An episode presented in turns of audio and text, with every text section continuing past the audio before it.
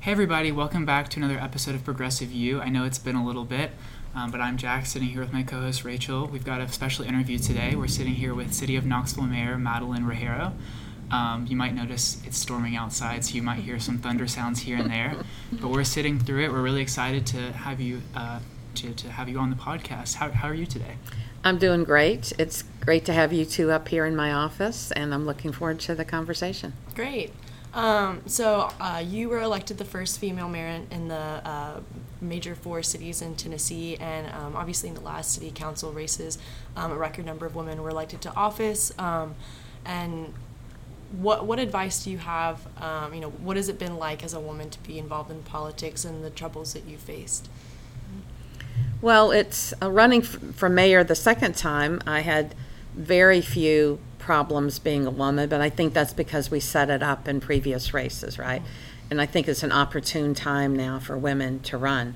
But way back when I started in politics was back in 1990, and I ran for a county commission seat against an incumbent male who'd been in there for 24 years or so. There were three other women on the Knox County Commission, and they had uh, they were the first three women and they ever to serve on the commission, and they were were still there. So uh, when I was elected to county commission, I defeated the incumbent. I was the first Democratic woman on there. So, but that was a commission, a legislative position, and um, it wasn't as difficult as running for uh, for the mayor seat. So in 2003, when I first ran for mayor, there were still people saying, "Is Knoxville ready for a woman mayor?" And and and pe- people would comment on my hair and my dress and clothes that I wore, and do I need to take care of my gray in my hair or not? Do I need to wear more makeup or less? You know, there was everybody had an opinion, and that was a con- part of the conversation. My supporters talked about it in the at the beauty salon. I was told among supporters at the at the hairdressers, but um, so I lost that election, but we were so close, and we had been outspent four times that at the end it changed the attitude. It was a very competitive race. So it really made people start thinking, wow, maybe Knoxville is ready for a woman mayor because so many people did vote for me. So eight years later, when I ran again, there, um, in fact, the very first public forum, there were two women running, Marilyn Roddy and myself, and then two men. And at, and at the time, uh, at the end of the at the conclusion of the forum, several people came up and said, okay, we know it's going to be a woman, which one? Mm-hmm. Because we had outperformed the two men at the time who were in the race. People, other people came in, people came in and out uh, before we had our final five people who were running. But uh, including Marilyn Roddy, she ended up running for another position and didn't stay in the mayor's race. That was me and four guys. So all of this is to say uh, that I think that things have changed. And you mentioned city council races we had five open seats last year, and and one of those seats, no no woman ran for the second district. In the other four districts, there was one or more women in each of those, and so every district where a woman ran, a woman won. And so it's a prime opportunity for good candidates to win. So I kind of um, want to go back to a, a little even further um, your first experience in politics. So you had some experience in the labor movement, right? Could you speak a little to that and how you got your start? Right. So I really, I left college actually after my junior year to work with Cesar Chavez and the Farm Workers Union. We were working on the boycott of grapes, lettuce, and Gallo wine at the time. That was in 1974. Uh, that was uh, I was in Columbus, Ohio, and then we went up to Chicago and worked on the boycott there, and then ended up going out to California following the harvest, and we were involved in uh, campaigns, election campaigns, where farm workers won the right to um, better wages and better working conditions. So that's really where I got my start. Uh, I also later, uh, I did that for three years, and later I worked with women coal miners and a support network that they had across the country. And so I worked very closely with the Steelworkers Union. But I come from a union family. My dad was a union plumber uh, before he became uh, owner of his own small company. So I, I was kind of brought up in recognizing that just like businesses organized to, to be in the Chamber of Commerce, rightfully so, uh, workers should have the right to organize uh, to uh, their own unions to represent them at the workplace. So um, you've also been involved with other mayors uh, around the country uh, in terms of the issue of climate change. Can you talk a little bit about what that experience has been like? Right. So I ran when I ran for mayor uh, in 2011. I have to remember the timing here. One of my big issues was uh, actually when I ran in 03, it was similarly, but and you know six and a half years ago when I ran, sustainability and being a greener Knoxville was a big part of my campaign, and it's something that we've really ratcheted up in the city in terms of our approach uh, to it. Uh, we already had an Office of Sustainability that our former Mayor Haslam uh, uh, started, and we had federal funding. We had grants to fund that, and then when those ran out under my office uh, when I was mayor, then we used city funds to continue to fund it. We wanted that to be an ongoing city department. And the Office of Sustainability is really an overlay. They work with every single department in the city to make sure uh, that what we are doing is energy efficient, that it's uh, that we're thinking um, uh, long-term uh, sustainability. So, so we do that locally. It's something that this community has embraced uh, largely, and I also work across the country and actually internationally. I, I was at a, a U.S. and China mayors climate change conference in, in Beijing a couple summers ago. Was in Boston a few months ago for a, the climate mayors, as well as Chicago the year before that. So there are many efforts for mayors across the, the globe to come together to talk about this issue and to push for changes not only at the national level, but certainly you know what we can do at the local level. When um, President Trump announced that that uh, he would be not be pulling out of the Paris Climate Accords, we as mayors came together and said that we will continue to do our part to reach those goals because it really comes down to what you're doing at the local level. So, something that I've noticed in my 18 years of living in Knoxville, not all of which I was politically aware, obviously, um, is that there's certainly, in, at least in the city, a definite spirit of cooperation. So, you mentioned some um, things that Mayor Haslam had done um, with the Office of Sustainability. You ran against him in 2003, mm-hmm. and then you went on to work in his administration correct? That's um, right. So, uh-huh. so can you speak to that kind of how um, it seems like the city of Knoxville has been able to avoid kind of partisan bickering and and get um, things done in a way that maybe other um, cities haven't. Yeah, and I think that's a very astute observation. It's something that I think has been good for the community. Uh, so when you run for mayor, you run nonpartisan. Even though I'm a Democrat, Bill Haslam is a Republican. When you run for mayor, you don't run with the party uh, in a party with the party designation. So uh, when he won, uh, uh, when he beat me back in 2003, I wanted him to be successful. I wanted because if he's successful, it means Knoxville is successful, right?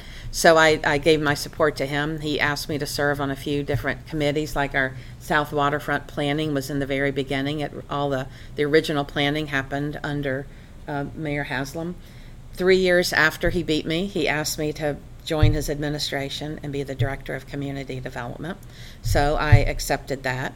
And so, as a result of that cooperation, then when I ran and be, he went on to become governor, and he would have been term limited anyway. And so I ran, and I was able to, uh, because I was part of his administration and supported those efforts that he was involved in.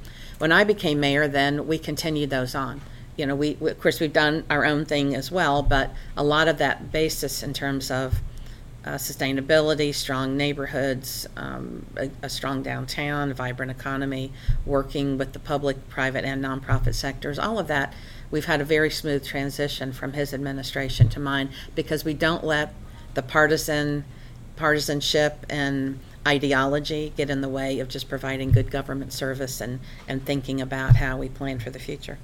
Um, so kind of along to go along with that question. Um, so you know, obviously the county mayor's office, Tim Burchett, um, is a Republican and is a partisan partisan um, position. So what is it like, um, you know, as the city mayor to work with the county mayor um, in order to make sure that Knoxville, you know, you're doing the best that you can for the right. city?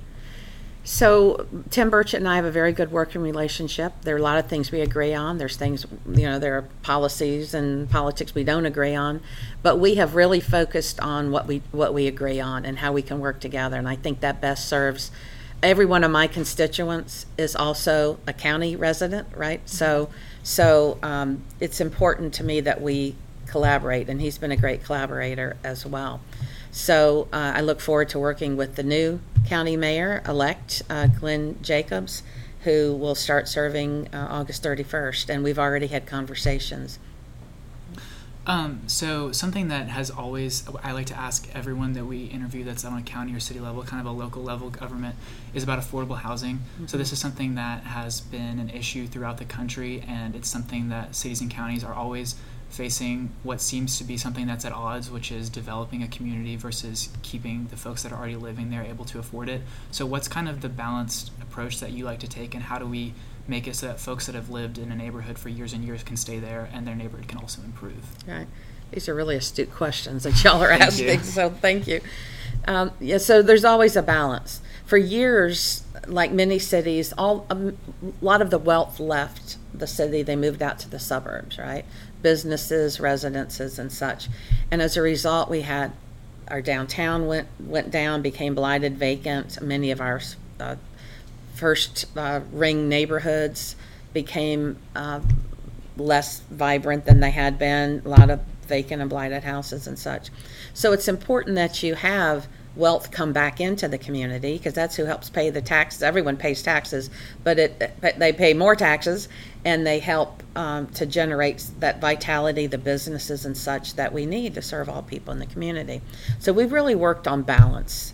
You know, I, I as I said before, there's not a lot of ideology out there, you know, that we ascribe to. We really try to be practical and look for the balance. I know that when investors and developers, when they're able to um, create jobs, build businesses, create jobs, it has it, it has big payoffs for the whole community, and it allows us to do the, the quality of life uh, uh things like sidewalks and and uh, urban wilderness and things like that. So. Um, so I'm sorry, I forgot the question. The original question. No, it's okay. I was just I was just asking right about that about the balance between right. Like, oh yeah, so affordable housing. Right. right. Thank you. So with affordable housing, so the good news is that the market is so strong that when those who've had affordable housing, um, there, so there's a demand for more of it, for more market rate housing. Right. The bad news is that those who have had incentives to have affordable housing, when those incentives time out because they usually have a 15 or 20 year requirement when they've had any, some kind of assistance uh, for affordable housing to develop affordable housing, then they have to keep it at that rate for so long. So when what we saw for a few years is several hundreds, hundreds of those properties they they phased out of their requirements, and there was such a demand for market rate housing that they switched them which means then we lost affordable housing in the community. So something that's good, a real strong economy and a demand for market, also has has uh, negative repercussions on affordability. So we have invested uh, not only our federal dollars that we get through through CDBG and home grants to uh, building more rental. For a while, the focus had been on home ownership. For many pre-recession, there was a lot of focus on home ownership post recession, the emphasis uh, from the federal government and the need locally is for more rental housing. So we have invested significant dollars with KCDC, our Knoxville's Housing Authority, as they build and refurbish uh, the uh, affordable public housing that's there. We also invest quite a bit with our nonprofit partners like, like um, Home Source as, as an example, an East Tennessee Housing Development Agency. I think I got the name right. So they they uh, build housing as well. McNabb builds housing uh, for uh, some permanent supportive housing for folks with um, with uh, certain you know issues, certain concerns. Uh, but also, we started what we call our Affordable Housing Rental Development Fund, where we're leveraging the private dollars to build more affordable uh, housing units on, through the private sector. So we actually, I've put over two budget years, I've put a total of four and a half million dollars in that, and it looks like I'm going to need to put some more in even this fiscal year because there's such an interest among the private sector to come in using their equity, bank dollars, low income housing tax credits, and other sources to build more affordable housing. So we are seeing it. Um, we had last count, we had about six or six or seven hundred new units that are uh, being built or on the books to be built, which is a good sign. So we will continue investing our city dollars so that we can leverage the private dollars to build the affordable housing. So I'm going to ask you one more policy question, and then we're going to ask you two political questions, and you'll be done with us. So I'm um, enjoying this. Keep going. Yeah, I, I, I, Uh-huh. I'm really interested in city policy. But anyway, um, so something that Tennessee has always been, as a state, has always been ranked um, the lowest or highest, however you want to put it on, is our sales tax rate. We now have, uh, I think, the highest sales tax rate in the country. It's 9.25 in um, most municipalities. Here in Knoxville and Knox County, it's 9.25 percent. And obviously, the fact that we don't have income tax has nothing to do with city or county policy. That's a state thing. Um, but just, do you see the future? Can you do you foresee that um, in the future a sales tax that high um, is doable when proper we have no income tax in the state of Tennessee and property taxes are relatively low, or do you see counties and cities transitioning to higher property taxes with lower sales taxes? Well, you know, we still have, there's only a certain amount, most of the sales tax, like 6% is state, Mhm. right? And so the, the rest is what we add on at the local level. So um, the, uh, or seven, I guess, at the state. Anyway, it's about two and a quarter is ours. Yeah. Okay, so, um, so we actually can raise that more. We still have, I think, about another half cent we can raise it, but by state law. But that would require a vote by the, the people in the, um, of, you know, of the residents of the city. So that is an option for a, a future mayor if they want to do that. The voters would have to agree to it. In the past, when sales tax has been raised, then the mayor has gone out there and, and said, this is what it's going to be used for. And you explain what it is and voters decide. Our property taxes are really our biggest source of revenue, and they are relatively low still. So I think in the future, if as taxes, if taxes get raised, it would be more along the line of property taxes rather than sales tax. There are limits with the sales tax, and that it's sales tax is, is more regressive, Mhm. right? So, uh, but as long as there's no income tax in the in the state of Tennessee, which I don't see that changing any in the, in my lifetime, then the the focus at the local level will be property tax primarily. So obviously, you know, your um, mayoral term is not over with, um, but of what you've completed so far, what has been your proudest accomplishment and your biggest regret of what you haven't necessarily been able to accomplish? Proudest accomplishment. I, um, there's so much vitality. There's so many. You can just look around and see so many things that are happening in our city. Whether it's looking out my window here and seeing the urban wilderness and the south waterfront, seeing all of the new local businesses that are that are popping up along Sevier Avenue and on Central and um, and we hope will happen on Magnolia as we do the streetscape there. Um, there's a lot of private investments. What we have done is invest our public dollars on streetscapes and amenities, quality of life, which then brings back the the private sector to invest in businesses and and um, things like Regal coming downtown and bringing their 400 uh, or so employees from you know um, the suburbs basically from um, outside of the city to the north. So I'm very I'm proud of all of the vitality that we are seeing. Uh, we've we've invested a lot in addressing affordable housing, homelessness, mental health, uh, and uh, opioids.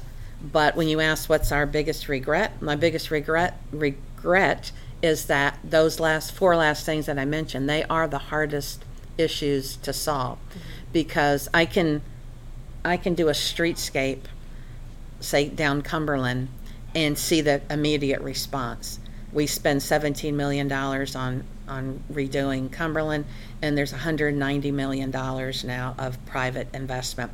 Students who used to to live all over town. More of them are coming in and creating density along the corridors, which means that it's um, it's um, better to, to, for bus service and such. When you have density along the corridors, it makes it more efficient for us to be able to continue to expand the bus service, which we have done.